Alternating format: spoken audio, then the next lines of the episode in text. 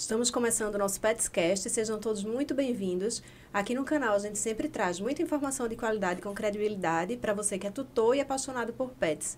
Quero agradecer a iniciativa da ABT Pet e também ao associado patrocinador do episódio de hoje, a Clínica Arionaldo de Sá, que está no mercado há mais de 30 anos, tratando seu pet com muito amor e carinho. Na Clínica Arionaldo de Sá, você encontra profissionais especializados em diversas áreas, cirurgias, eh, emergência, urgência 24 horas, laboratório próprio, exames laboratoriais e ainda conta com internamento separado de cães e gatos, que é uma coisa super importante. Então, tudo que você precisar na Clínica Arional de Sá, você encontra. Para você ter mais acesso aos serviços da clínica, basta apontar a câmera do seu celular para o QR Code que está na tela e aí você vai ter acesso ao Instagram da Clínica Arional de Sá. E eu quero dizer também que quem ainda não baixou o aplicativo Petmore, pode baixar gratuitamente em todas as lojas de aplicativo. No aplicativo Petmore, você conta com um blog exclusivo, com artigos, tudo sobre o mundo pet. Você pode cadastrar os seus pets. Além disso, você tem acesso ao radar de preços, também a todo o clube de benefícios se você for associado ao BT Pet. Se você ainda não é um associado, basta acessar o site da BTPET, que é o www.abtpet.org.br. E aí, você como associado, você ajuda todos os projetos da associação. Além do Petscast, você também ajuda o projeto social, que é o Pets Angels. Então, vem com a gente, não deixa de se associar. É, curte, comenta, comenta bem muito aqui hoje no chat. A gente está recebendo uma convidada super especial para tratar de um tema muito importante também. Então, hoje nós vamos falar sobre a castração em cães é, que é um assunto que, tem que, os, que desperta tantas dúvidas, né? E é tão, um assunto ainda tão polêmico. Então, nós estamos recebendo a doutora Isabela Alcântara, hum, que é minha xará, é. né? Médica veterinária. É um prazer, doutora Isabela. Um prazer. Muito obrigada pelo convite. Eu que agradeço por, por ter aceito o convite. Um prazer muito grande. Vamos lá, vamos, vamos falar um pouquinho né, é, sobre esse tema isso, polêmico. Com certeza. Então, antes da gente começar a conversar com a doutora Isabela, eu convido vocês a assistirem um vídeo do nosso associado patrocinador. Depois a gente volta e começa a conversar com a doutora Isabela Alcântara. A gente respira medicina veterinária todos os dias e aprende a amar os animais como sendo nossos. Não é só ter uma estrutura, profissionais qualificados. É preciso amar o que faz, amar os animais, o seu filho de quatro patas. Pessoal, então agora a gente vai começar a conversar com a doutora Isabela. Quem tiver dúvida, quiser deixar qualquer comentário, escreve aqui no chat, que é o final do episódio. A doutora Isabela vai responder tudinho para vocês. É, doutora, então, é, esse assunto, castração, a gente até estava conversando antes, né? É, de começar mesmo o episódio, que ainda é um tema polêmico, né? Que tem divergências, inclusive, entre os, os próprios veterinários, né? E aí eu queria que é, você começasse falando um pouquinho sobre o procedimento cirúrgico mesmo. Muita gente tem dúvida. O que é a castração? Como é que minha cadelinha vai ser castrada, meu, meu machinho vai ser castrado? O que é que acontece nessa cirurgia? Isso. É importante, justamente quando você decide fazer a castração, né, é, ter uma conversa com o veterinário de escolha, né, da sua confiança, porque ele vai dar detalhadamente como é que vai ocorrer esse procedimento. Então, nos machos, a gente chama de orquiectomia, que a gente vai fazer uma incisão, né, na, normalmente é pré-escrotal nos machos, nos cães, e ali a gente vai remover os testículos. Nas fêmeas, a gente chama de ovário sapingo esterectomia, que é o SH. Então, a gente já tem uma incisão um pouco mais é, incis, é, invasiva, que a gente vai é, fazer uma incisão na cavidade abdominal, né? E retirar o ovário, corno uterino e o, e o útero. E aí, né, cirurgia, eu acredito que os riscos cirúrgicos sejam os riscos inerentes a qualquer cirurgia, né? Por mais. É, é uma cirurgia simples, né, doutora? A, castra, a, cirurgia de castração. Então, a gente tem uma. Um, um, no macho, a gente fala que é uma castração um pouco mais simples, porque realmente a gente. A gente tem. Tá bom?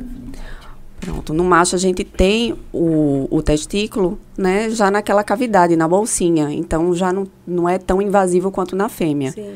Mas os, os exames pré-operatórios são os mesmos para os dois. É uma cirurgia é, delicada, é uma cirurgia que a gente vai precisar ter o máximo de segurança. Tá? E fora isso, a gente também tem que ter aquela, aquela segurança do anestesista né? O anestesista ele está ali para dar o suporte no momento da cirurgia, né? São qualquer intercorrência que a gente precise realizar, o anestesista vai estar tá lá, né? Então, é cada um é, cuidando da sua especialidade, dando sua devida atenção.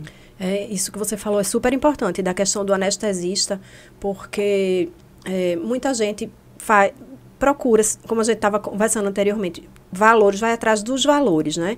Ao invés de pro, realmente pesquisar sobre o profissional, né? O, o veterinário mesmo, o médico veterinário, uhum. verificar se aquele local ele tem um médico anestesista, que é super importante. E até outra coisa que eu descobri recentemente, que eu fiquei assim super feliz, que é o contato que o tutor tem antes da cirurgia, né, com o anestesista. Então veja que coisa maravilhosa. O tutor tá ali Isso. super mais seguro na hora de entregar seu filho, porque hoje as famílias são multiespécie, então não é mais um cão de quintal, é o filho, não, né? De jeito nenhum. Então, o poder de decisão, ele está muito atrelado com é, a quantidade de informação que você tem. Sim. Né? E essa, essa conversa, ela vai ser decisiva na sua escolha. Na escolha do local onde, onde você vai fazer, na escolha do profissional e tudo que está envolvido. Então, muitas vezes, isso vai diferenciar no valor né? É uma estrutura, é um bloco cirúrgico, são é, equipamentos esterilizados, né? A qualidade material, do material, né? né? Isso tudo está envolvido, né? anestesia, né? O custo do anestesia, o, o, os anestésicos são bastante altos, então tudo isso está embutido naquele valor, uhum. tá? É, eu, eu, eu falo muito que eu não dou orçamento por telefone porque a gente precisa ter esse, essa conversa. Esse contato mesmo, né? Esse contato, tá? Então, a gente muitas vezes acha que sabe o que é castração, mas não sabe se o seu animalzinho está preparado para passar por esse procedimento. Sim. Né? Então, a gente tem que ter essa conversa, porque a gente vai mostrar justamente o que é que vai ser feito no pré, durante e no pós. Sim. Essas orientações são muito importantes, Isso. né, para o tutor. São três etapas importantes. E, e, a gente precisa dar o suporte. Muitas vezes a gente precisa entender qual é a sua necessidade, o que é que você pretende com a castração, para ver se ela vai, vai atender né, a sua expectativa. É, porque às vezes os tutores ficam frustrados, né, doutora Isabela? Fica. Nesse ponto, a gente tem muito é, a questão de. Ah, ele é muito agitado. Nossa, eu escuto eu quero isso castrar direto. porque eu quero deixar ele mais calmo. Então, a gente tem que entender que a parte comportamental muitas vezes não ajuda quando você castra. Né? Quando você castra com um animal mais velho, ele já tem aquele hábito, ele já tem os vícios, eu falo, falo vício, né? Sim. Então, é difícil de você é, Pode ser que, ele, que aconteça, claro, a gente está tirando hormônios, ele vai ficar. É, o temperamento dele pode ser que ele fique um pouco mais tranquilo, né? O metabolismo ele vai ficando mais desacelerado, mas isso não é, não é uma garantia. determinante, não Sim. é uma garantia. Né? Então a gente precisa explicar tudo isso nessa primeira conversa. Eu já é, vi, né, como a gente, eu sempre estou direto, eu como tutora, né, também faço parte da associação e estou em contato com tutores assim de perguntas, uma enxurrada de perguntas. Grupos com debates, conversas o dia inteiro. Então, eu escuto muito é, pessoas com, assim, chateadas com o veterinário, é, porque eles prometeram que o, o cão vai mudar sim o comportamento, vamos castrar que ele vai mudar sim o comportamento, vamos castrar que ele vai sim parar de é, demarcar uhum. território, né, como chamam. E isso não acontece. Quer dizer, pode acontecer, né, como você falou, vai depender de cada indivíduo, mas não é uma garantia. E aí o tutor se frustra e, consequentemente, já culpa o veterinário. Então, isso é uma bola de neve, sabe? Eu acho que é importante a gente estar tá aqui esclarecendo realmente é, levando essa informação para os tutores, para que as pessoas desmistifiquem um pouquinho isso, né, da castração, de que eu vou castrar e todos os meus problemas estarão resolvidos. Não é bem assim, né? Não, não é bem assim. Então, a castração, ela envolve muita coisa, né? Eu, é, eu acho que a castração hoje, principalmente, é, para animais domésticos, né? É, prevenção de saúde e longevidade, né? Hoje a gente tem é, prevenção de infecção de útero, piometra, a gente tem hiperplasia mamária, né? Tumores nos machos, é, câncer de, de próstata, aumento de próstata. Então, tudo relacionado realmente com é, os hormônios circulantes, que a gente, quando castra, a gente consegue ter uma, uma prevenção dessas doenças. Aí, por exemplo, é super importante né, falar sobre isso, prevenção de doenças, e, mas teria uma idade, por exemplo, castrar até uma determinada idade, é, garante ou é, garante assim que não, o macho ou a fêmea não vai ter, por exemplo, uma é, é displasia não é um, um, um, câncer, por exemplo. Sim. É, câncer de, de mama. De mama, isso. Mas se ele castrar mais velho, esse índice ele reduz ou não? Tem. Tem. Na, nas fêmeas, principalmente, né? É, é comprovado né, em estudos que quando você castra antes do primeiro cio, você tem 99% de chance né, de você não ter o câncer de mama, né? Mas aí a, a gente abre uma lacuna, né, para outras outros pontos. Será que ela está to totalmente desenvolvida? Né, o órgão reprodutor está totalmente desenvolvido? Né? Quando a gente também castra muito cedo, a gente inibe alguns hormônios de crescimento. Né? Então, tem muita coisa envolvida. Né? Então, a gente precisa saber realmente o que é que a gente quer com a castração. Né? Isso que você falou é bem importante. É quando você falou que abre um leque aí para novas outras discussões. É, acho que a gente pode falar da castração é, pediátrica, né? E aí eu não sei se ela é indicada em algum caso, a, a, porque se ele, a, o pet tem que ser castrado, é, a fêmea, por exemplo, antes do primeiro cio, seria que antes do primeiro cio é antes dos seis meses, né? Isso. E aí castrando antes dos seis meses não é uma, uma castração pediátrica?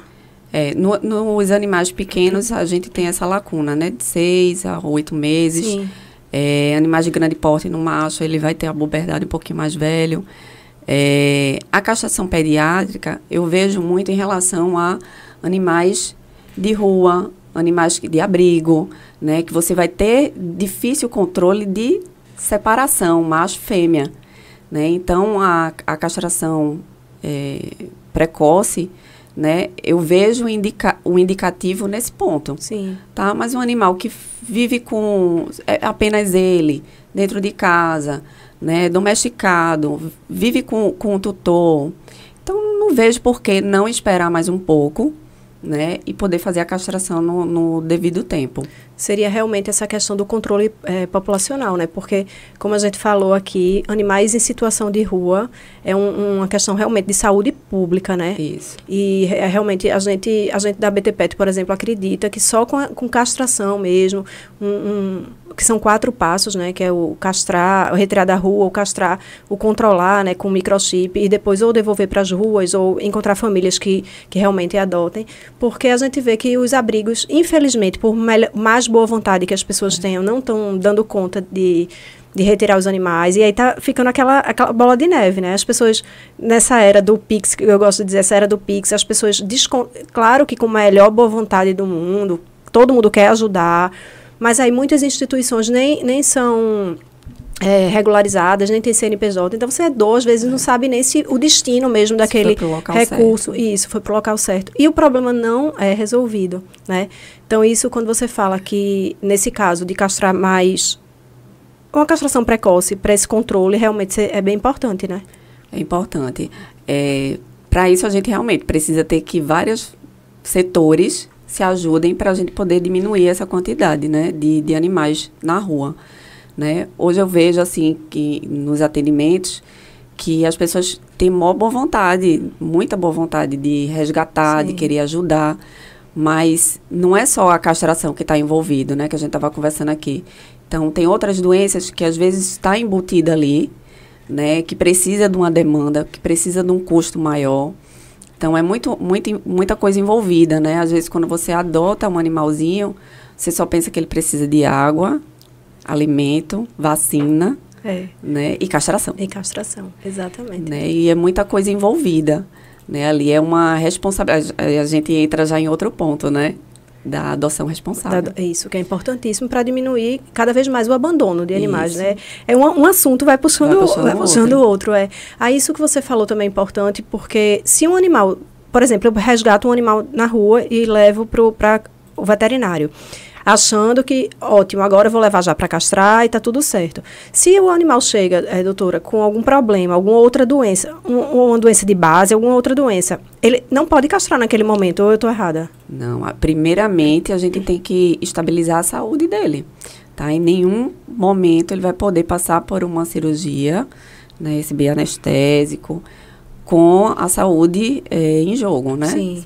Então a gente precisa fazer os exames. Então, hemograma, bioquímico, um risco cirúrgico, né? Que é o, o, são os exames para a castração. Porém, se ele já está com alguma doença, a gente faz os exames e trata depois disso é que a gente pensa em fazer a castração. E falando da, da importância dos exames pré-operatórios, né? Eu vejo muita gente resistente a fazer esses exames, ou porque é muito caro, mas por que está pedindo tanto exame? É como se o veterinário estivesse empurrando, é. É, é, tendo, criando motivos para passar exame, né? Assim, para exigir exames. E a gente sabe que não, que é super importante, né? Então, fala um pouquinho da importância, é, doutora Isabela, desses exames. Por exemplo, se uma clínica não for tão criteriosa, um veterinário não for tão criterioso, tão responsável e não solicitar exames, porque eu já vi alguns, vários casos de local que nem pede exame, marca cirurgia de castração e ponto. O que é que isso pode ocasionar? A falta desses exames, por exemplo? Olha, vou lhe falar de um caso é, recente. Solicitei um risco cirúrgico, que é o parecer cardiológico, né? Então, é um, o eletro e o ecocardiograma. Uhum. Não tinha sintomas nenhum e foi detectado que ele tinha uma alteração é, na válvula cardíaca. Então, esse animal, ele não tinha condições de ir para o, o procedimento. Era um procedimento eletivo, era uma castração. Então, foi encaminhado para a cardiologista e aí iniciou as medicações devidas. E aí ela, autorizando, aí realizou-se o procedimento. Então, veja, tudo está envolvido. Se a gente não faz esse exame, se a gente não detecta que esse animal tem uma doença pré-existente e leva para a sala de cirurgia, o anestésico, todo o procedimento em si, pode colocar em risco a saúde. Sim. Entende? Não quer dizer que um animal cardiopata não possa passar por procedimento. Pode, mas desde que a gente saiba que ele é, que ele está estabilizado, né, que o anestésico utilizado é próprio para isso, né? Eu converso muito com o doutor Darlan, né, que é no, meu parceiro.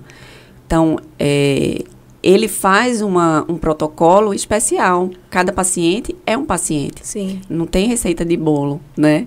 Então, o, o procedimento é para cada um ele vai fazer o, o, o, protocolo de acordo com os exames. Ele vai fazer a leitura, a análise daqueles exames pré-operatórios e o protocolo de acordo com aquele indivíduo, né? Com não, aquele não é, como você falou, não é uma receita de bolo. Não, e, e os outros exames também que a gente utiliza é justamente o hemograma e o, e o bioquímico, que a gente precisa ver como é que está a função renal, a função hepática, né? Todos esses anestésicos são metabolizados nos rins e no fígado. Então, a gente precisa que ele esteja bem de saúde. Sim.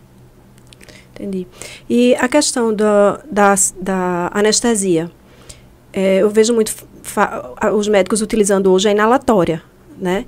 É, Existem outros tipos de anestesia ou realmente só hoje só se usa a cirurgia inalatória para a, a, cirurgia de, de castração?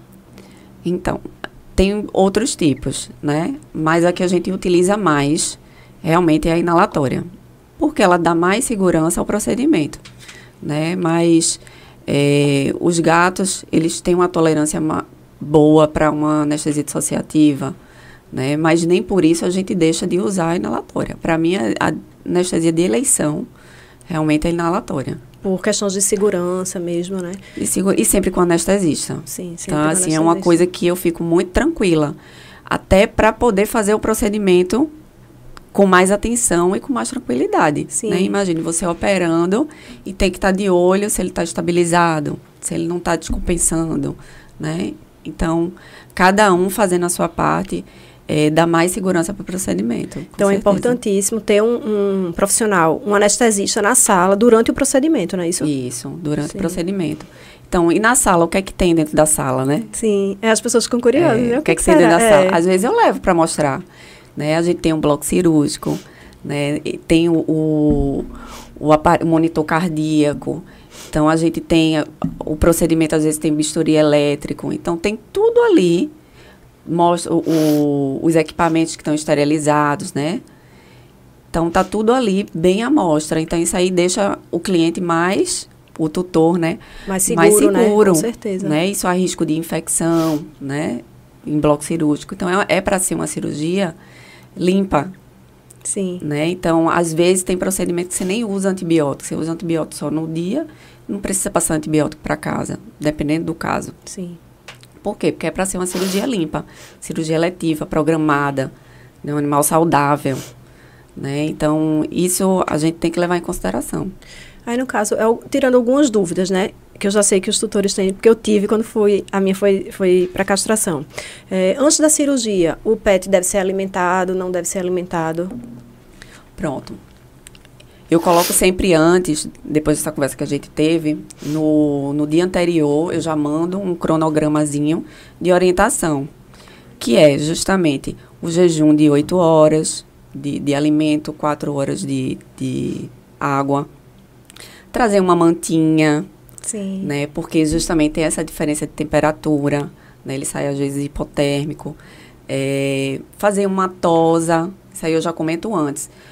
Aquele animal muito peludo, Sim. imagina, você vai passar em torno de 10 dias com aquela roupinha cirúrgica, embolando o nó. E né? até por questão de trocar curativo. Não, trocar curativo. Macho não precisa trocar curativo, não precisa? Só Não, a fêmea, no, né? No macho que a gente é, é mais simples. É mais só simples. precisa passar o sprayzinho É, mas- ou a pomadinha. Mas se a fêmea for muito peluda, realmente interfere, né? Interfere. Então, aquele, pensa aquele shih tzu, Imagina. né? Com é. aquele pelo. Então, a gente orienta, faz uma tosa um pouquinho mais baixinha, para poder facilitar nesse pós-operatório. Sim. Então, essas orientações a gente passa sempre é, um dia antes ou na própria conversa. É, o jejum que eu falei, né? E preparar a casa, tá? Importante, ele tem que evitar fazer esforço. né? Às vezes você mora numa casa que tem escada. Então, preparar o ambiente para a chegada Sim. também Uhum. é importante. Mas é essa questão, por exemplo, é, quanto tempo demora mais ou menos para passar o efeito da cirurgia? Ou depende muito de cada indivíduo? Depende muito do, de cada indivíduo. Se você tem um animal muito agitado, muito imperativo, né, ele vai provavelmente acordar mais rápido.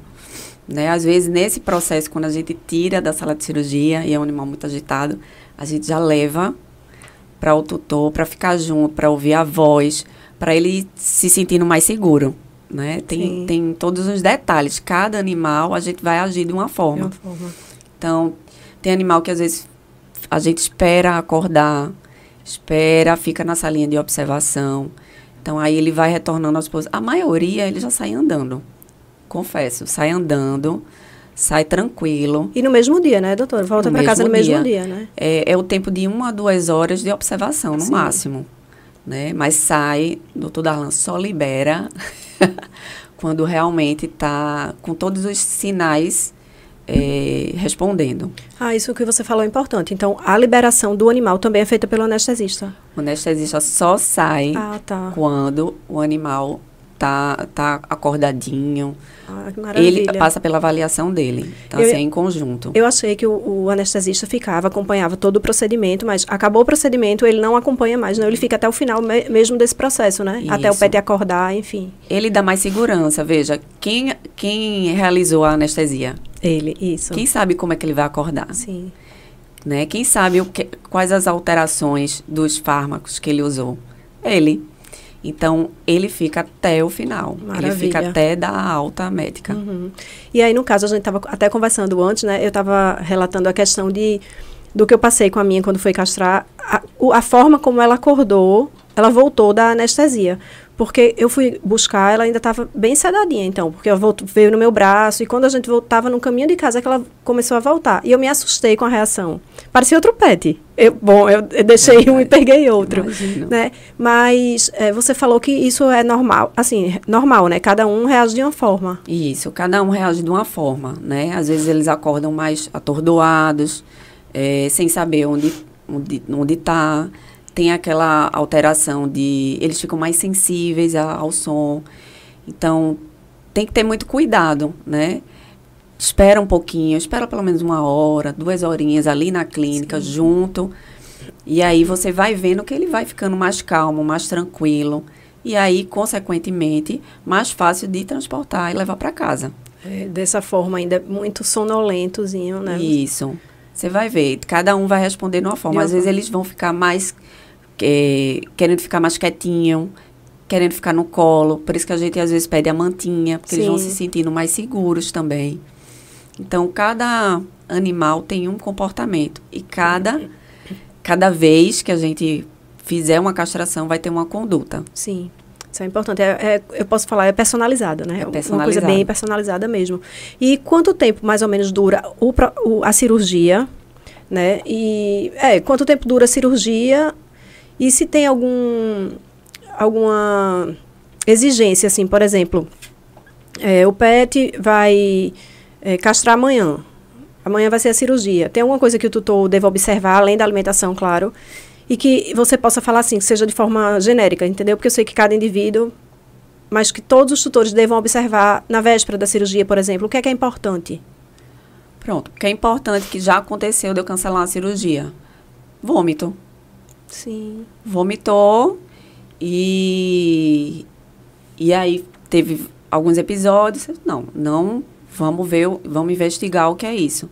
Então, qualquer coisa que sinalize que ele está tristinho, vômito, diarreia, apareceu na, na véspera, né? Isso aí tem alguma alteração. A gente precisa primeiro investigar.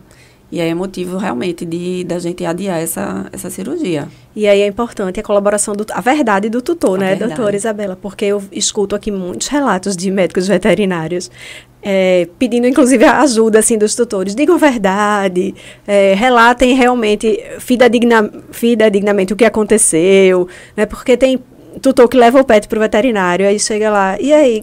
O que é que está acontecendo? Não, ele está apático faz tempo. Não, foi ontem. Só que fazia um. Depois o médico descobre que fazia uma semana que o pet não comia. Exatamente. Enfim, então se acontece um episódio desse de diarreia, de vômito, qualquer alteração é, com o pet na, na véspera, é importante que o tutor diga a verdade, para que não tenha um- uma coisa mais séria né, durante a Claro. cirurgia. Às vezes acontece de, de ter alguma doença aí é, envolvida, né? Que a gente preparou é, antes os exames, né? A gente preparou alguns dias antes. E esse animal foi exposto, pegou al- alguma doença, algo desse tipo. Então precisa ser o mais verdadeiro possível Sim. para não colocar em risco. Em risco, com certeza. Né? E quanto tempo dura mais ou menos a cirurgia? Sim. A, a do macho é mais, mais simples, né? Mais rápida, porque a gente realmente não, não é um procedimento tão invasivo. Eu, eu, às vezes eu falo que demora mais a anestesia do que a própria, que a própria cirurgia, cirurgia. Porque realmente tem um passo a passo do, do procedimento anestésico. Sim.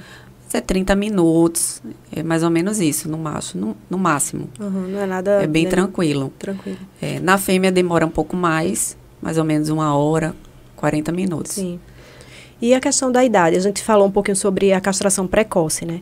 Mas, em re- via de regra, assim, tem uma idade que seja mais indicada. Não vou dizer nem idade ideal, porque não existe isso de ideal, né? Não é uma matemática, mas uma idade mais indicada para o macho e para a fêmea, doutora, para castração. Olha, eu boto uma média em torno de seis meses.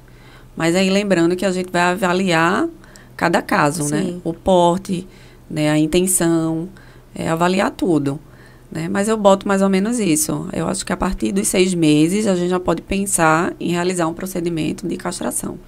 E lembrando que a castração, ela é um, um, um processo, né? Um procedimento que é definitivo, né? Isso. Eu acho importante, né?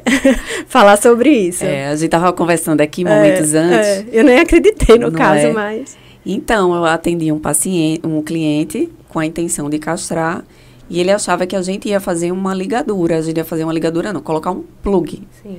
né? E que esse processo ia ser reversível. Quando ele achar que que que ele tinha organizado a vida dele, ele ia botar a cadela para cruzar. cruzar. Então, assim, um ponto muito importante. É um processo irreversível. A gente acha tolo, acha que todo mundo sabe, mas não sabe. E era uma pessoa que eu achava que tinha um- uma certa instrução sobre o assunto. Sim. né? Então, a gente não pode subestimar, a gente tem que falar realmente tudo o que vai acontecer. Exatamente, é importantíssimo mesmo, né? É, aí uma coisa que eu vejo também é, são cães que castram e engordam muito, né? É, e eu vejo que veterinários é, acham que algumas raças são mais propensas para que isso aconteça. Você vê isso no seu dia, dia a dia, doutora? Muito, muitos cães engordando, ou tem algumas raças... Não, essa raça engorda mais, realmente, tem que ter um controle maior. É, tem umas raças que ela tem uma predisposição realmente a, a sobrepeso. né? A gente tem o pug, os bulldogs, dachshund, os Goldens. Então, são raças, assim, que têm uma predisposição. Né? Quando castra, realmente o metabolismo ele fica mais lento. Né? Em contrapartida, a gente tem que, tem que ajudar no aumento de exercício, enriquecimento ambiental, né? Então, a gente tem que dar esse suporte. E, além disso, ainda tem as rações no mercado Sim. que dão esse suporte, né? A gente tem animais para... É, raças, rações para animais castrados, né? Que podem fazer uso. De início, eu não... Eu tô falando particularmente eu. Sim, sua opinião. Né? Minha opinião. Eu não troco logo a ração. Às vezes tem um animal tão fitzinho que eu não vou mudar a ração, ele continua e a gente observa. Se for o caso dele estar tá tendo sobrepeso, faz uma orientação para saber se ele realmente ficou mais sedentário. Sim, a gente faz também. esse ajuste e aí a gente muda a ração. É, qual, teria algum percentual que seria aceitável é, para o para o cão engordar, assim, depois da cirurgia, por exemplo, 10% do peso ele engordou, ah, até aí tá ok, passou disso a gente tem que observar eu, eu gosto muito de avaliar o animal no físico. A gente Sim. faz uma avaliação, porque a gente tem tanto o cruzamento, né? Tem, é. Então, a gente tem que avaliar sempre o animal de cima para baixo, para a gente averiguar se ele está com o peso ideal ou se ele está com sobrepeso, né? Ou se ele está abaixo do peso. Sim. Então, ele tem que ter uma leve, fazer aquela leve silhueta e a gente também não pode apalpar e sentir costelas. Então, isso visualmente você consegue saber se ele está no peso ideal. Né? Eu acho, eu acho mais fácil do que eu dizer é 10% a mais, ah, 10% a menos, sabe? Tem que ser analisando mesmo analisando, aquele animal, né? Entendi. A gente consegue ter um perfil. É, melhor. Isso que você falou é interessante, porque realmente uma vez eu levei o meu pro veterinário para pesar e eu achei que ele estava um pouquinho acima. E o veterinário disse: não, ele está ótimo. E justamente com esse olhar que você falou agora, olhando, justa, analisando justamente isso. É, o visual com a palpação. Sim. Então tem que ter esse conjunto. Nem muito redondinho, porque ele vai estar tá com a silhueta é, desproporcional, né? E nem muito que eu consiga sentir as costelas. Sim. Então, eu consigo saber se ele está com sobrepeso ou abaixo de abaixo peso. De peso. E, mas ninguém, é importante falar que é, se for indicada a castração, se o tutor tiver interesse em castrar, né, é, não deixar de castrar por, com, com, medo do cão engordar, porque eu acho que tudo isso é controlável, né? Ah, com certeza. através da alimentação, através de uma atividade, é, um esporte, ou levando para uma creche, para aquele, né? Com certeza. Isso aí é, é eu acho que é o, o mínimo, né? Se você ficar pensando nisso como foco principal.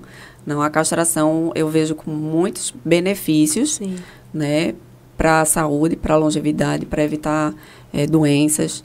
Então, hoje a castração realmente é um, um, um foco principal para a gente pensar em fazer, né, quando a gente tem um petzinho. É, e é, lembrar para os tutores que a gente sempre gosta de alertar essa questão da cruza, né? Que isso é uma coisa para ser feita por quem é criador mesmo, por quem estuda, para que as pessoas não fiquem querendo cruzar o seu pet e encontrar um namorado ou uma namorada para o pet, porque isso pode desencadear tantos problemas, né? A gente não sabe como aquele... Se você não estudar a questão de é, pedigree, com pedigree, se tem é, consanguinidade, tanta, eu já vi tantos casos de pessoas que são até estudiosas e que por uma questão de um pedigree que chegou errado, foi enviado um pedigree errado, todo foi estudado, super responsável, claro, mas a pessoa que enviou o pedigree, o pedigree era errado, não era daquele pet. E toda a ninhada se perdeu, entendeu? Então, isso aí a gente alerta. Imagine um tutor que não tem experiência nenhuma, que não sabe o trabalho que é. Porque tem o, o tutor do macho e o tutor da fêmea, né? O macho, ele vai cruzar, vai para casa, ótimo. E a fêmea? É um trabalho de fazer todos os exames é, pré-operatórios, é, ultrassom, tanta coisa. E depois que aqueles filhotes nascerem, o cuidado, tudo isso. Então, o alerta é super importante. Então, a castração, é, como você falou, é, realmente traz muitos benefícios, né? A não ser que tenha, existe algum, algum caso que seja contraindicada a castração, por exemplo? Contraindicada. Assim, esse pet não pode ser castrado porque tem isso, ou tem alguma doença grave, alguma coisa. Não, né? Não, ah, talvez tenha em relação a algo mais que, que, que sobrepõe a saúde, que coloque em risco a saúde. Mas, normalmente, não vejo não, nenhum, né? nenhuma contraindicação, não. É, me lembrei de um fato. É, meu pai é dermatologista, né? Sim. Então, eu peguei, tem uma amiga minha maravilhosa que tem um, um shih tzuzinho e, e ele tem dermatite atópica. Então, ou seja, é uma doença que, assim, geneticamente é passada para os filhotes, Sim. né? É, e eu falei, não cruza, não cruza. e aí ela foi cruzou. Então, a filhinha tá lá com dermatite atópica. Então, é uma, uma é, é um, um leque de, de doenças que a gente não tem noção Sim. que pode passar de geração para geração, né? A displasia também, né? É, a gente sabe que geneticamente é transferida. É, acho que a sarna demodexica também. A é, sar, é, sarna demodexica. Tanta coisa, né? Que realmente, é, para ser um tutor responsável, isso aí também inclui, né? A responsabilidade de um tutor, né? Inclui. É, eu acho que principalmente é isso, a conversa. Né? Eu acho que a partir daí é, você vai conseguir ter mais informação Sim. e vai conseguir fazer a sua decisão. Com certeza. Né? Eu peguei alguns clientes que não queria castrar por conta de machismo, né? Porque eu não vou castrar o meu animal porque ele, ele é macho, né? Ainda tem isso, doutora? Tem, é mesmo? Tem. Então a gente escuta muita coisa, Sim. né? E a gente precisa desconstruir isso e ter paciência, né? É numa vacina que ele vem, a gente comenta, dá uma pincelada. É na próxima e a gente vai conversando. É porque é em benefício do próprio pet, né? Como você falou, para longevidade, para evitar várias doenças, tudo isso. É, agora, uma, uma pergunta. No pós-operatório, depois que o pet já está em casa, enfim, quanto tempo depois ele, se ele tem aquela rotina de descer todo dia para fazer os passeios, tudo isso, com quanto tempo de, é, após a cirurgia ele já pode voltar a, a descer para passear? Isso é uma pergunta também que eu vejo muita gente fazendo. Isso. Oh, normalmente nos primeiros dias, é, três, quatro dias, a gente já pede um repouso mais intenso. É, o que é, que esse repouso mais intenso? Evitar estar tá fazendo, fazendo os passeios mais longos, deixar ele mais em casa, evitar estar tá subindo escada. É, mas a partir daí, ele pode dar sua voltinha, se tem o costume de fazer as necessidades fora de casa. Então faz, não vai fazer aquele, aquele crossfit, né? Sim. Então, um passeio de leve, só passeio pra... de leve, só realmente para fazer, volta para casa.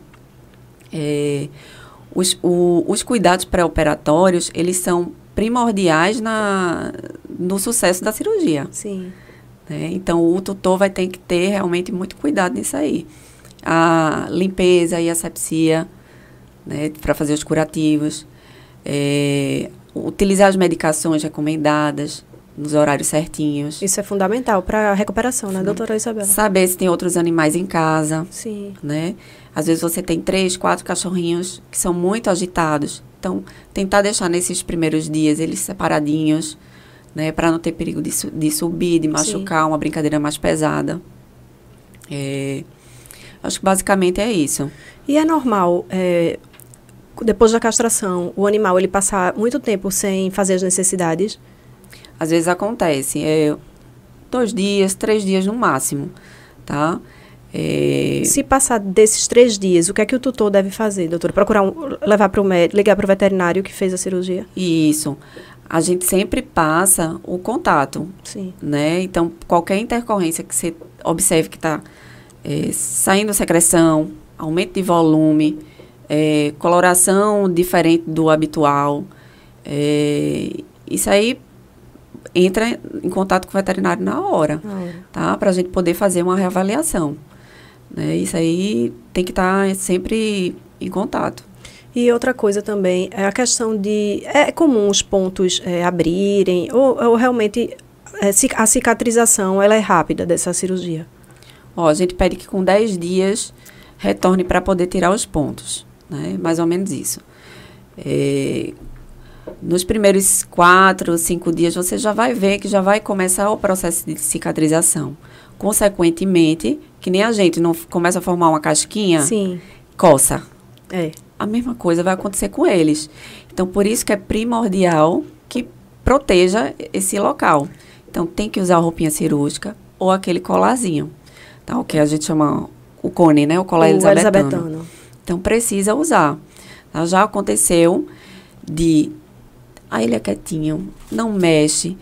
Eu tô sempre junto. Muita gente acha isso, né? Que não vai Que não vai acontecer. acontecer. exatamente. Mas, gente, é que nem a gente. Começou a cicatrizar, vai coçar e eles vão usar a boquinha para isso. Sim. Nessa sequência, retira os pontos. Tá? Então, precisa utilizar. Tem Muito tutor correr. não quer usar, não quer colocar a roupinha porque diz, ah, mas ele não gosta de roupa, ele não vai se acostumar. Mas isso é, é uma cirurgia, né? Não é questão de gostar ou de não gostar. Você está pensando no, na recuperação do, do seu pet. Então, realmente, é fundamental que use a roupinha. Eu já vi tutores que não colocaram a roupinha e o pet machucou, a, coçou e abriu os pontos. E, é. É. e aí é muito pior, pode é, infeccionar tudo isso, né? Isso. Na fêmea ainda é mais grave, né? Porque a Sim. gente está correndo o risco de ter uma, é, uma evis- evisceração, né? Então, é, é a cavidade da, da pele, cavidade abdominal. Então, a gente tem uma dificuldade muito grande, fora infecção, né? Contaminação. No caso da fêmea, é, eu sei porque a minha já passou por, já foi castrada e fica cicatriz, tudinho. Como é no macho, assim, fica alguma coisa visível? Você olhando, você vê alguma coisa pós-cirurgia, doutora? Então, os pontos são bem pequenininhos. É, né? É, é um, dois pontinhos no máximo, dependendo do porte. Então, você fica quase que imperceptível. No- nos gatinhos ainda é mais discreto, porque a gente normalmente não usa ponto na pele. Né? A gente chama, vai ter uma cicatrização por segunda tensão. Então, não leva ponto Sim. ali. A gente faz o ponto só interno. Entendi. Então, é bem discreto. E aí, no caso dos machos, a- mesmo essa, essa- esses pontos serem sendo bem pequenininhos, precisa usar roupinha, cirúrgico também, os mesmos cuidados que a fêmea, né? Mesmos cuidados, tá? É, muitas vezes acontece de no dia seguinte ou no dia dois dias depois estarem pulando, brincando, como se nada tivesse acontecido. Às vezes o tutor liga para mim, doutora, Desesperada. eu não sei o que eu faço, não para quieto. Então assim, realmente é um- uma recuperação muito rápida, Sim, mas você também não pode esquecer de que foi feita uma cirurgia claro, com certeza. tem que ter o cuidado, tem que tentar conter. Por isso que às vezes o ambiente interfere muito. Se você tem um sofá muito alto, é um animal que costuma dormir em cima de cama, pula, então vai ter que fazer uma organização. Vai ter que ter um controle maior, né? Tem que ter um controle maior. Tem tutor que prefere fazer esse procedimento na sexta-feira, Sim. porque é o final de semana que ele está em casa. Então, isso tudo a gente tem que conversar para que a- o pós-cirúrgico seja um sucesso, né? Assim como a cirurgia. É, isso, você falando isso, aí eu, eu penso o seguinte, é importante até, é, até ver como é a rotina daquele tutor. Tem coisas que você acha que é besteira, ah, decidi que vou castrar me- meu cão, vou, vou castrar, vou lá no médico, marco a cirurgia, tá tudo certo. Não é bem assim, né? Eu acho que tem coisas que precisam ser observadas. Isso que você falou, achei maravilhoso. É, porque é muito difícil as pessoas abordarem isso. Eu nunca vi ninguém abordando isso. Até a rotina do tutor. Começou a rotina. Ah, não, eu passo. Eu sou médico, eu passo o dia todo fora. Tá, você vai castrar seu pet hoje. E aí, não, eu tenho plantão. Vou dar 24 horas de plantão amanhã e depois da cirurgia. E aí? É. Então, até isso é importante, né? É importante. É, tem tutores que se organizam para fazer nas férias. Eu já sei que eu vou passar 15 dias, vou dar atenção. Sim. Tem tutor realmente que é mais tranquilo, né? Que às vezes prefere deixar com um cuidador, né? Com alguém que esteja em casa, mas tem que ter alguma assistência, né? Até porque é, ele vai precisar tomar medicações, você vai precisar fazer o curativo, né? E eu falo pre- pelo menos nesses dois, três dias, Sim. né? Que é realmente que você vai precisar ver se ele está respondendo. Entender É. bem a, a, a recuperação, como é que está sendo a recuperação, né?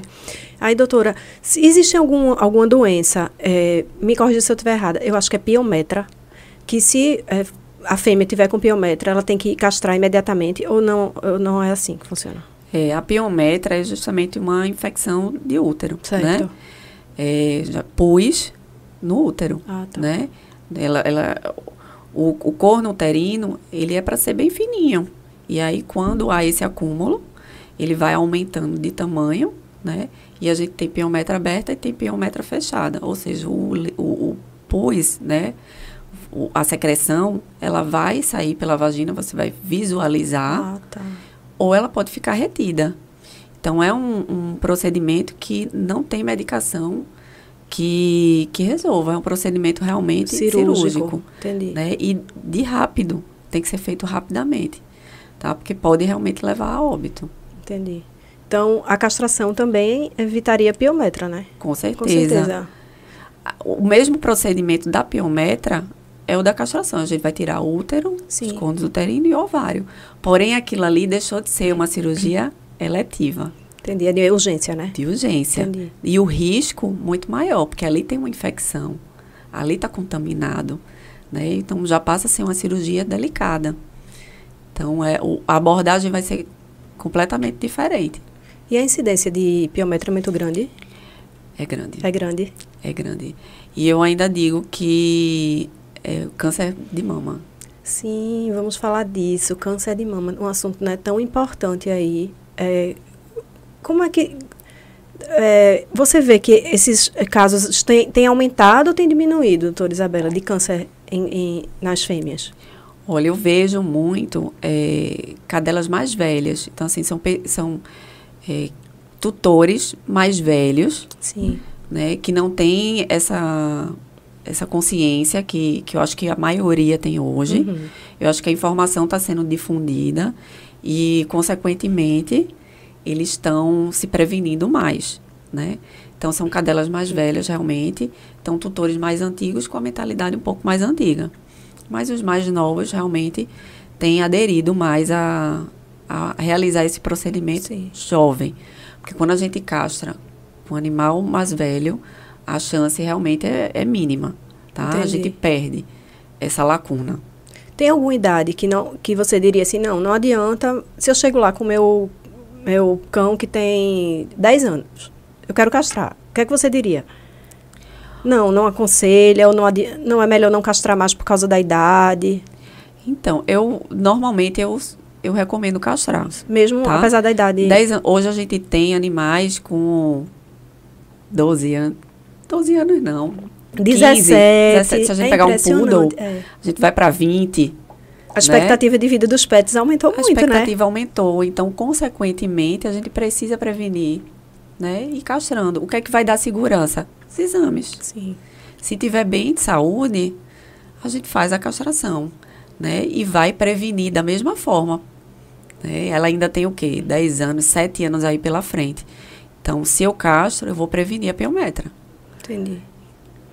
Aí, no caso, então, de do- da fêmea, a gente falou que a piometra, ela tem que realizar a cirurgia, né, já- o procedimento cirúrgico, e corresponde a uma castração, né? Porque vai tirar útero, enfim. Teria alguma doença no macho que também ele tivesse que castrar, assim, que correspondesse à da fêmea, só que no macho? É, no macho a gente tem as neoplasias, né? É, algo que acontece com frequência são a aumento de próstata. Sim. Então, às vezes, qual é o sintoma que a gente observa? É, gotejamento, né? A urina em gotejamento, dificuldade de urinar. Quando a gente faz a ultrassom, que são os exames complementares, a gente vê que tem um aumento de próstata. Ele não tem nada na bexiga. Tá? A próstata está aumentada. Então, é recomendado fazer a castração. Por quê? Porque a gente vai tirar os hormônios circulantes, consequentemente, ela vai é, diminuir de tamanho. Ah, tá. Tá? Então, no macho seria mais isso, aumento de próstata. Aumento de próstata, a gente tem é, tumores de testículo, tumores, é, neoplasias em, em pênis. Então, assim, tem muita coisa envolvida, né? Mas nos machos a gente tem um acometimento mais animais mais velhos. Mais velhos. É, É. isso que eu ia perguntar. Se tem alguma idade que acometa os, os machos Mais velhos. Mais nas, velhos. Nas fêmeas a gente já vê um pouquinho mais cedo. mais cedo. É, eu já vi muita fêmea. É, inclusive, eu estou vendo uma incidência muito grande em Golden. Não sei se a senhora está vendo, assim. Muitos Goldens com, com câncer, né? Tem. Muitos, muitos. Na verdade, todos. Né? A gente vê realmente um aumento muito grande de, de câncer. Né? De câncer de mama. É, a gente tem que ter um olhar muito delicado. O tutor, ele é parte principal nessa detecção. Sim. Né? Questão de estar apalpando, sentindo. Né? Semana passada atendi um cliente, um tutor. É, imperceptível. Mas ver um cão peludo, imperceptível, achou um nódulozinho. O tamanho de um grãozinho de feijão. Nossa. Por quê? Porque tá averiguando, tá palpando, tá sentindo. Então, imagine o prognóstico de sair, né? A gente vai ter uma chance muito melhor do que eu deixar aquilo evoluir, né? E, e não tomar uma decisão mais para frente. É isso que você falou, super importante. É, a gente sempre aborda isso, a questão da observação, do olhar do tutor, né? É, em um momento que tiver com pet, é, alisa, palpa, porque você pode descobrir tantas coisas assim, é, de uma forma, uma, uma, forma precoce e ter tanto sucesso, né, no tratamento. Isso. E achar que aquilo não é, é pode ser uma besteira, né? Tem muito tutor que às vezes traz ah, eu achei que era que ia desaparecer. Aí foi deixando. Não, eu achei que isso aí não era nada demais. Então aquilo vai evoluindo e aí você vai ficando mais difícil, né, de ter um Sim. uma resolução. De ter sucesso, né, no, no tratamento. É, dependendo do que seja. Sim, com certeza. É, eu não sei se teria alguma coisa, algum é, que você vivencia no seu dia a dia nessa questão de castração, doutora, que a gente pudesse abordar mais para esclarecer os tutores. Alguma coisa que você queira complementar? Ah, eu queria principalmente é, ressaltar a importância da conversa, Sim. né? Deles é, esquecerem um pouco de lado a, a pesquisa financeira, né? Tem muito tutor, eu sei que tem condições de fazer um procedimento, mas eles se prendem muito ao valor, né? Então, tenta é, encontrar segurança nesse procedimento, tenta conversar, saber o que é que vai ser abordado, né? O que é que vai, o que é que realmente é a sua necessidade, qual a sua expectativa com esse procedimento, é né? Isso tudo está embutido lá no valor final, né? É, primordial é isso, uma conversa para poder tanto entender a parte do tutor quanto é, explicar o procedimento em si e é, alertar os tutores, mais uma vez, né, é, ratificar assim, a importância de procurar um profissional é, mesmo que seja responsável. O local é muito importante, né, doutora? Tem que ter todo o bloco cirúrgico, todo equipado. É a mesma coisa para humano, né? Tanta gente vai fazer cirurgia e não observa isso. Se acontecer uma coisa, não tem nem um, um balão de oxigênio, por exemplo, para é, dar suporte àquele aquele humano, enfim. Então, para o PET é a mesma coisa, tem que ter um local adequado, é, equipado, com, com, tudo que precisa, e um anestesista, né, que é importantíssimo. Então, é, são várias coisinhas que vão fazer com que é, dê mais segurança ao procedimento. O, pro, o profissional anestesista, é, o, o ambiente né, devidamente equipado, né, o profissional cirúrgico Sim. que vai realizar os exames pré-operatórios. Então, você veja, a gente está juntando tudo para que a gente tenha um sucesso no procedimento, né? E o pré, o, o, o, o, Dura. o durante, né? E o pós. Está tudo envolvido. Tá? Isso aí a gente tem que alinhar bem para que a gente tenha um sucesso em todos os parâmetros. E aí eu acredito que o pré e o pós dependam muito da colaboração do tutor, né? Que o tutor siga realmente a risca, tudo direitinho, todas as orientações que como você falou, você passa, né? Antes da cirurgia, você conversa, passa aquelas orientações do pré-cirúrgico e do pós-cirúrgico. Se acontecer alguma coisa na véspera da cirurgia, alguma, é, um, sei lá, um vômito, uma diarreia, qualquer coisa assim que seja atípica, comunicar ao médico veterinário, né? Isso, essa conversa no, no pré é importante, porque se for o caso da gente adiar, a gente adia. Sim. No pós, é, apareceu alguma intercorrência, tá com sangramentozinho, tá com secreção. Então, isso tudo tem que ser sinalizado, né? Não quer dizer que a cirurgia foi é, mal feita, né? Significa que a gente precisa ajustar alguma coisa.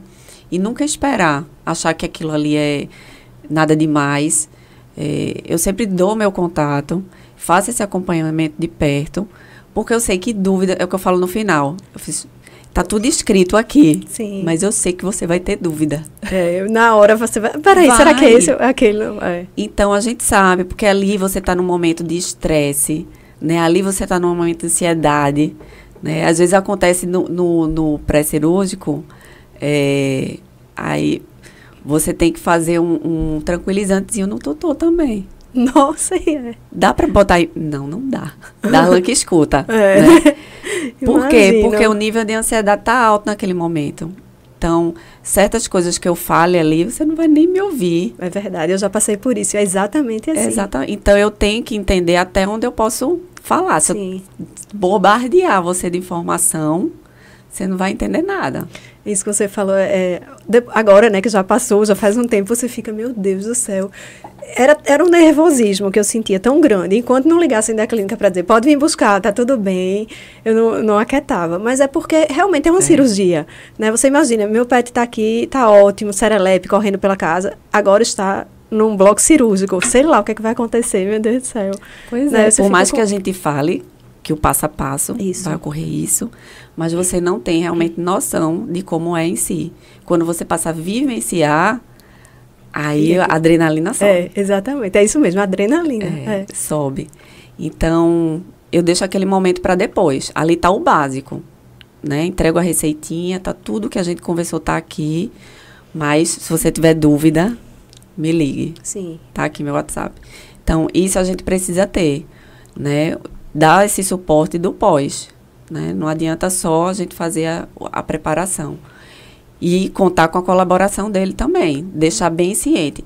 A responsabilidade não é só, não é só de quem faz. Sim, é uma responsabilidade compartilhada, com compartilhada. certeza, né? E aí esse suporte que o veterinário dá, essa disponibilidade do veterinário é super importante também para a segurança do tutor, né? Porque pode não acontecer absolutamente nada, pode não surgir nenhuma dúvida. É, Justamente por isso, porque o, o tutor está tão confortável é, e seguro que se ele precisar, ele tem seu telefone para ligar quando precisar, uhum. que acho que a, baixa, a guarda fica mais baixa, entendeu? Quando você não tem isso, você fica, parece que o negócio acontece, é. né? Quando atrai, você não, né? Atrai, exatamente. Então, é super importante, né? O profissional se colocar assim também, olha, estou disponível, se precisar de qualquer coisa, me liga, eu mando uma mensagem, isso aí é tão importante. Isso. E sempre no dia seguinte, é, até Darlan. Darlan me, me liga. Darlan, e aí? tá como tudo é que, certo? Olha que importante. Né? Então a gente precisa também saber como é que tá aquele paciente. Por mais que você não dê retorno, né? A gente precisa estar tá acompanhando. Sim. Tá tudo certo. Porque às vezes você não sabe o momento. O xixi, o cocô, né? Ele acha que aquilo ali pode ser normal, né? Demorar dois, três dias. Cada um tem uma visão. E eu vou dizer, isso, eu perguntei justamente isso, se tinha um tempo é, para eles fazerem as necessidades, quando ligar o alerta, né? Passou de dois dias, três dias, porque eu passei por isso. E eu sei que, como eu passei sou tutora, muitos tutores já devem ter passado. E ficam, assim, muito desesperados, porque, sei lá, é, passou quatro dias não fez as necessidades, principalmente o cocôzinho, né? Que é mais difícil. A urinar, acho que eles conseguem fazer mais, mas não sei se é a força que eles têm medo de fazer, tem medo de fazer força é, inconscientemente, mas assim, a posição, não sei se é incômodo. E você fica assim, meu Deus, eu fiquei desesperada. Quatro dias e, e essa cachorra não fez nada, toda aperreada. É, são muitas peculiaridades. Ó, teve um fato que a gente colocou a roupinha, terminou a cirurgia, a gente colocou a roupinha e ela ficou imóvel. Meu não Deus. andava. Meu Deus. Gente, o que é que aconteceu, né? Tirou a roupinha, ela andava. Botou a roupinha, a gente fez isso quatro vezes. Pra ver mesmo o que era que estava acontecendo. É, porque a gente, não, ela tá sentindo dor, ela tá incomodada, Sim, tem alguma claro. coisa. E era a roupinha. Olhe pra então veja o olhar que você tem que ter, né? É, com certeza. E aí cada animal vai lhe sinalizando. Então, com o tempo ela foi se adaptando, se acostumando. Né? Tem animal que não tem costume de usar roupinha. No começo ele vai se sentir incomodado. Vai, vai. É normal. Então tem que ter paciência. É, né? tudo isso. Então, esse olhar é tão importante, né? Esse olhar do veterinário.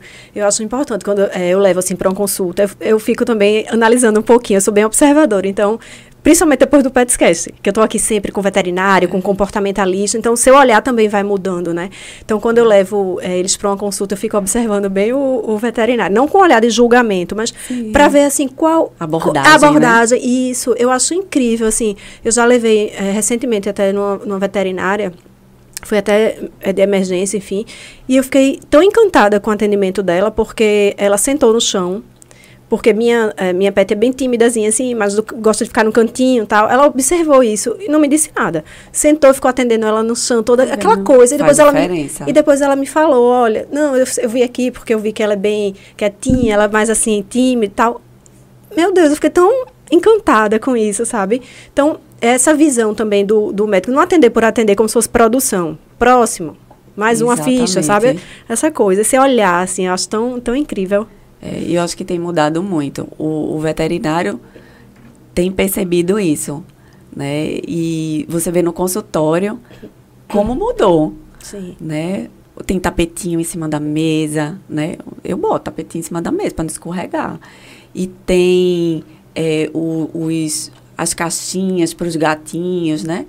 Então você vê que é isso, é um ambiente que ele se sinta, sinta mais agradável, Com certeza. mais confortável. Mais confortável. Né? E a visão do tutor é essa, porque o cachorrinho, o gatinho, não é simplesmente isso, ele é um filho. É um filho, é, exatamente. E aí você conquista o, o, o pai e a mãe do pet, né? Que o tutor conquista, com certeza. Porque você faz, meu Deus, ele foi tão. Né, tava, tava sentindo. Porque eu acho que o importante é o pet estar confortável. Muitos já sabem, parece que quando estão indo para o veterinário, querem nem passar na frente, né? É. da- do consultório. Outros são mais tranquilos, enfim.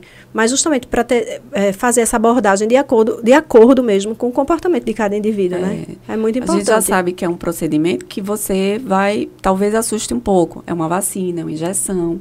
Então você tem que lidar com isso da forma mais leve possível. Sim. Às vezes eu faço até no próprio colo, não boto na mesa, porque às vezes a mesa assusta.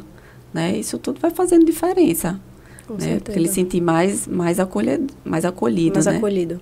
É, então, esse assunto, castração, realmente é importantíssimo. É, eu acho incrível, a gente sempre está trazendo assim, essa informação, tirando dúvidas, né, é, desmistificando muitas coisas, o que é mito, o que é verdade. É, lembrar para as pessoas não ficarem em grupos de conversa. Claro, eu, eu incentivo, a- acho- a- apoio os grupos, né, afinal, faço parte de vários deles. Mas eu vejo coisas assim, meu, meu, meu pet castrou, meu cão castrou, tá acontecendo isso, isso, isso com ele. O que é que eu faço? Poxa, procuro o Não sou eu uma leiga, só sou tutora, entendeu? Eu não, não posso opinar, você faz isso, vai dar, dar. Ele tá com dor, o que é que eu faço? É, às vezes acontece isso. Coloca no, no, no grupo. grupo. e aí, ah, mas no meu aconteceu a mesma coisa. Exatamente. Eu dei essa medicação e ele ficou bom. Então, assim, a gente não pode generalizar, né? Cada caso. Pode ser que seja? Pode. Pode. Mas, assim, O ideal tem é muita pro- coisa envolvida. E tem que procurar o- Tem que a orientação procurar. de um profissional, né? Tem que procurar, né? E, não só o profissional, né? A gente, às vezes, precisa fazer exames. Às vezes, tem tutor que é reticente. Exatamente. né, em fazer exames. A gente não tem como adivinhar as coisas de olho, né? Tem algumas coisas que a gente tem um feelingzinho, né? E a gente vai é, é, ter a facilidade. Mas a gente precisa dos exames. Com certeza. Né? É importantíssimo. A gente gosta de frisar isso também, que os exames são muito importantes, né? Em várias situações, exames são bem importantes mesmo. Isso mesmo. né? Então, deixa eu ver aqui o- a nossa interação com os tutores. Doutor André Guimarães. Doutor André, um abraço. Um abraço. abraço, Obrigada por estar querido. assistindo aqui a gente. É, aí só elogios, claro, né? Oh, meu Deus. Grande doutora Isabela. Aprendo muito com, com este ser. Eu acho que é um aprendizado, é uma troca, né, doutora É. Isabela? Acho isso tão importante. É, aí eu vou aproveitar aqui para fazer um comentário que a BTPET gosta de realmente aumentar essa rede de parceiros, sabe? Eu acho que a gente até conversou com isso, com, é, com você, quando a gente estava para fechar a parceria com a Clinicão, porque eu acho muito importante a gente fomentar essa rede e todos os, os profissionais se unirem. É. Não adianta se Né? a Não, gente vê tem- tanta ri- coisa, né? Ai, não tem falo pra todo pra mundo. todo mundo. Imagina a união. Aí você tem uma dúvida, você não é especialista, sei lá, em oncologia. E, é, indica para um colega que é oncologista, Total. né? E- mas tem gente que não, que quer abarcar o mundo com as mãos e não quer dividir aquilo, né? O Não, conhecimento, a gente tem, enfim. ó, André, lá tem a doutora Maeli que está com a gente, doutora Gabriela. Então, assim, tem muita gente. E a gente vai trocando, porque cada um da sua área, né, vai é, compartilhando, Claro. né? A gente vai montando aquele quebra-cabeça. É. Então, sozinho fica tudo mais difícil. Muito mais difícil. E só quem tem a ganhar com esse compartilhamento e com essa troca são os tutores e os pets, né, doutora Isso, Isabela? Com, com certeza. É, aí ele, ele fala é, que, é, que a senhora fez uma perfeita colocação em relação à castração precoce. É, cadê mais? O Gustavo Mendonça, ele coloca aqui, é, ele faz uma observação que há uma alteração de humor nas fêmeas. Não, ele pergunta: há uma alteração de humor nas fêmeas é, provocados por desequilíbrios hormonais? Ah, tem alguns relatos que, que falam disso, tá? Da, da alteração de humor. Mas às vezes isso é muito pontual, Sim. tá? Então cada animal realmente vai ter um, um comportamento de um jeito, tá? Então pode ser que tenha. Uhum. Mas não é uma regra, né? Não, de jeito nenhum. É, é, ele fala, faz uma observação aqui também, é, dizendo que quem deve fazer cruzas é, de canídeos são sinófilos, né? Aquilo que a gente conversou. É. Que é importante que se frise as responsabilidades em torno do assunto. Total. É, aproveitando o gancho, lógico, é, porque ele falou que não era sobre o tema, mas não tem problema. Tudo aqui, né? Tudo uma coisa tá, tudo está envolvido, isso. Mas ele ele, é, o Gustavo também elogiou, dizendo que são, é, estão bem pontuados os, os, exemplos que a senhora deu no decorrer né, da conversa. É, deixa eu ver mais. Vitor Alcântara, sua irmã, é, é seu irmão? irmão. Oi, Vitinho. Minha irmã é 10, 10 mil, é 10 mil. Parabéns, Belinha. Um abraço, Vitor. Oh. É, o doutor André está dizendo que ele admira demais, que é grande, é grande amiga e colega de profissão. Demais. É, olhe quem está aqui, doutor Alisson de Sá. Um abraço, doutor Alisson. Uma honra, né? Ter oh. o senhor aqui presente, né, doutora Uma Isabela? Honra, nossa, eu estou é, nervosa aqui. É, é, ele colocou aqui que o tema é muito esclarecedor, sempre bom ouvir profissionais que se preocupem de fato com a qualidade do serviço e bem-estar do animal. O que foi que eu comentei aqui, que ele Ai. se preocupava muito com essa questão, doutor Alisson de Sá da Clínica Arional de Sá, ele realmente, é, em todas as conversas que a gente tem, ele é muito preocupado com muito. a qualidade do material, com a qualidade de tudo, sabe? Porque realmente campanhas de castração, a gente vê, enfim, tanta coisa, mas a gente vê muito por aí que as pessoas fazem de qualquer forma. Isso. E ele se preocupa demais com essa questão, do mesmo jeito que você falou, questão do material, que tudo isso é custo, tudo isso eleva o custo, né, Exatamente. da cirurgia. Por isso que a gente tem que propagar isso, né? É, é qualidade, é um, é um serviço diferenciado. É, o Gustavo também está comentando que os veterinários serão eternos pediatras, na visão do tutor. Verdade. E também psicólogo, para o é. tutor. Para o tutor, né? é, é, cadê? E ele está dizendo também que hoje que está regulamentada a, interconsulta, né, através do marco regulatório da, med, da telemedicina, então congregar sempre. Então acho que aqui é, tiveram comentários super importantes. Eu acho que até que tinha uma pergunta, é, eu, eu passei. Jaqueline. Jaqueline César pergunta, doutora, quais os benefícios de uma castração? É, você falou, né, doutora Isabela, mas se quiser é, falar de novo disso para.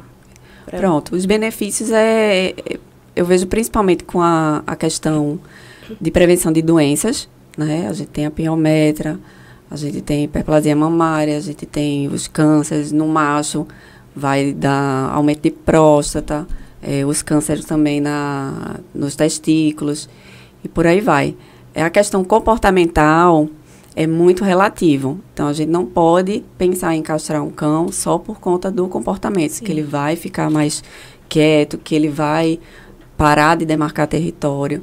Então, o comportamento, se você pretende castrar por conta disso, então tem que observar bastante. Quanto mais jovem, mais chances de, de você ter um, um sucesso quanto a isso. Sim. Pode ser, mas não é regra. Entendi. Quanto mais velho, mais chance dele já ter aquele hábito, adquirido aquele hábito, e difícil de, de reverter. Entendi. Então, realmente, é, foi muito importante o episódio. Eu tenho certeza que é, enriqueceu muito. Né? É, com certeza, eu sempre digo, quem assistiu, é, não assistiu o Petscast, depois que assiste, é. muda totalmente. E a gente, a gente fica feliz se a gente conseguir atingir um tutor como já aconteceu várias vezes, em vários episódios, falando de doença do carrapato, pessoas assistiram e perceberam aquele comportamento no cão, e quando levou estava Não com é doença incrível. do carrapato. Então é incrível, né? E aí eu aproveito para, antes da gente finalizar, eu queria lhe fazer uma pergunta. É, qual a importância que você vê do PetsCast, desse, dessa, desse projeto educacional da associação para a sociedade, é, doutora Isabela? Qual a importância do, do PetsCast para a sociedade? Eu estava, inclusive, avaliando né, o, o, o, o, programa em si, né? Dei uma olhada. Então, assim, gente, é importantíssimo porque são informações de qualidade que a gente está conseguindo passar para o tutor. Muitas vezes a gente não consegue fazer uma abordagem que a gente gostaria numa consulta. A gente não consegue falar de tanta coisa, né? E, e aí, quando o tutor tem acesso a vários é, a vários veterinários com várias especialidades. E aí ele vai se encaixando, é o que você falou. ah, pode acontecer isso, pode acontecer isso, aconteceu isso, está acontecendo isso no meu pet, ele vai é, tendo, sendo mais munido, bombardeado de informação. Então, se ele tiver qualquer decisão, vai ser uma escolha dele, né? Então, ele vai ter mais chances de, de, de acertar, né? Certeza. Então, eu acho que é primordial. Um ponto só que eu não falei foi de gravidez psicológica. Sim. Passou batido, mas eu me lembrei. Não, claro, vamos falar. e por, inclusive, é, a minha castrou porque tinha passado por três pseudocieses. Tá vendo? E aí desequilib desequilibrava. Eu não sei se também vai de acordo com o indivíduo, mas ela tinha um desequilíbrio absurdo. Tem. Era, era malacésia, que eu sei que é normal, né? Mas ela tinha, assim, em, em grau, assim, enorme.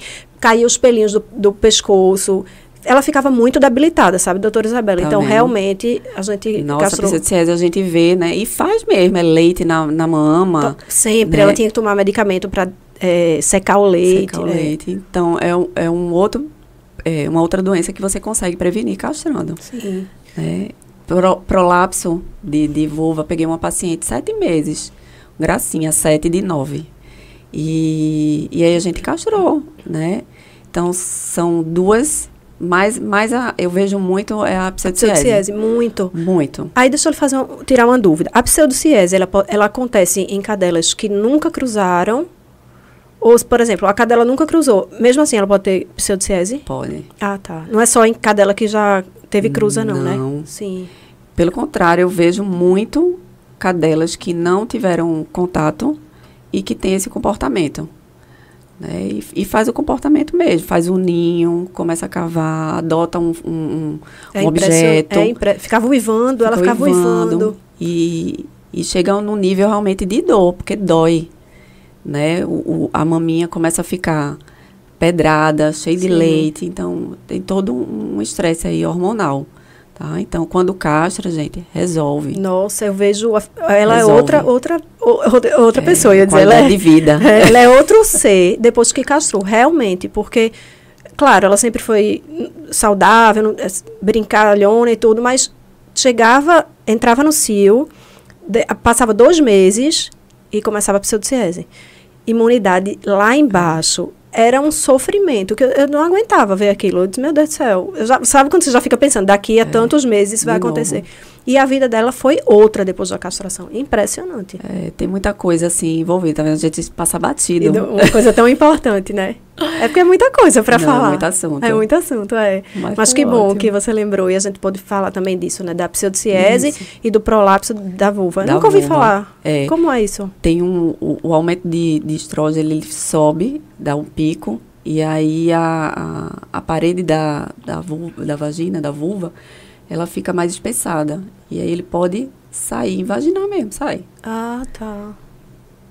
E aí, ó, quando você castra, justamente você está retirando o hormônio, né? E aí ela regride. Isso acontece muito, doutora? Pouco. Pouco, né? É, não, não, eu peguei esse mais, assim, que me marcou, porque foi no primeiro cio. Né? Então, foi bem jovem. Agora, já a pseudociese não, acontece bastante, né? Pseudociese acontece bastante. Bastante. bastante. É. E aí você aconselharia, por exemplo, ou também você teria que analisar no caso concreto, mas teve a primeira pseudociese, já a indicação de castração? Já indico, é, né? já. Isso. Porque a gente não pode correr o risco de ter novamente. Né? Imagine ela passar todo por esse estresse. Né? E a chance de ter realmente é muito grande. É. Então, a castração teve castra. Castra, a melhor coisa, né? Melhor Procura o veterinário, conversa, né, para castrar. Então, doutora Isabela, deixa eu ver se tem mais alguma pergunta. Não. Eu quero é, agradecer. Estou uhum. muito feliz com sua participação. Oh. É, mais feliz ainda de ter conhecido seu pai, doutor Alberto, que está ah. aqui nos bastidores, mas em breve ele estará aqui comigo no Petscast. Viu, doutor Alberto? Você não vai fugir. É, é uma pessoa incrível. É, Muita história. É, ele é médico veterinário, com ênfase em dermatologia, né? Super Isso antigo aí na área, sabe muito. Então, quero muito, já estou ansiosa para receber ele aqui no Petscast. Quero agradecer muito, uhum. mandar um abraço, dizer que as portas da associação, as portas do Petscast estão super abertas para quando você quiser é, conversar com a gente. Se não for você, quiser é, indicar ou que a gente traga um outro profissional lá da Clinicão, claro. tá super aberto aqui. Oh, eu quero tá agradecer certo? o convite e eu tenho certeza de que essas informações estão sendo disseminadas assim para vários tutores e é isso que a gente quer, né? É, a gente certeza. quer informação, quer que eles procurem serviço de qualidade, né? E a gente também está se aperfeiçoando para isso. Claro. Né? Tudo tudo está envolvido. Tudo está envolvido, né? Com certeza. Se a gente se unir, só quem tem a ganhar são os tutores e os pets. Isso. Não é isso, doutora? Muito obrigada, Prazer. viu? É, então, estamos encerrando mais um Petscast. Eu quero agradecer muito a participação de todos vocês. Não esqueçam de se inscrever no canal é, para ajudar a gente né, na interação. Curtam, comentem, deixa só um joinha que já ajuda aí na, na, no algoritmo aqui do YouTube. É, Convida os amigos para participarem dos próximos episódios. Segue a BT Pet e o Petscast na, no Instagram também. Tá aqui na descrição do vídeo. Tá também é, o, a rede social de doutora Isabela, a rede social da Clinicão, tá tudo aqui. Se vocês precisarem entrar em contato, deixar algum, é, tiver alguma dúvida, manda lá para a BT Pet, que a gente repassa para a doutora Isabela, tá certo? Então, quero agradecer mais uma vez ao associado, patrocinador do nosso episódio de hoje, a Clínica Arional de Sá. É, dizer que eles já estão há mais de 30 anos no mercado atendendo o seu pet com todo amor e carinho.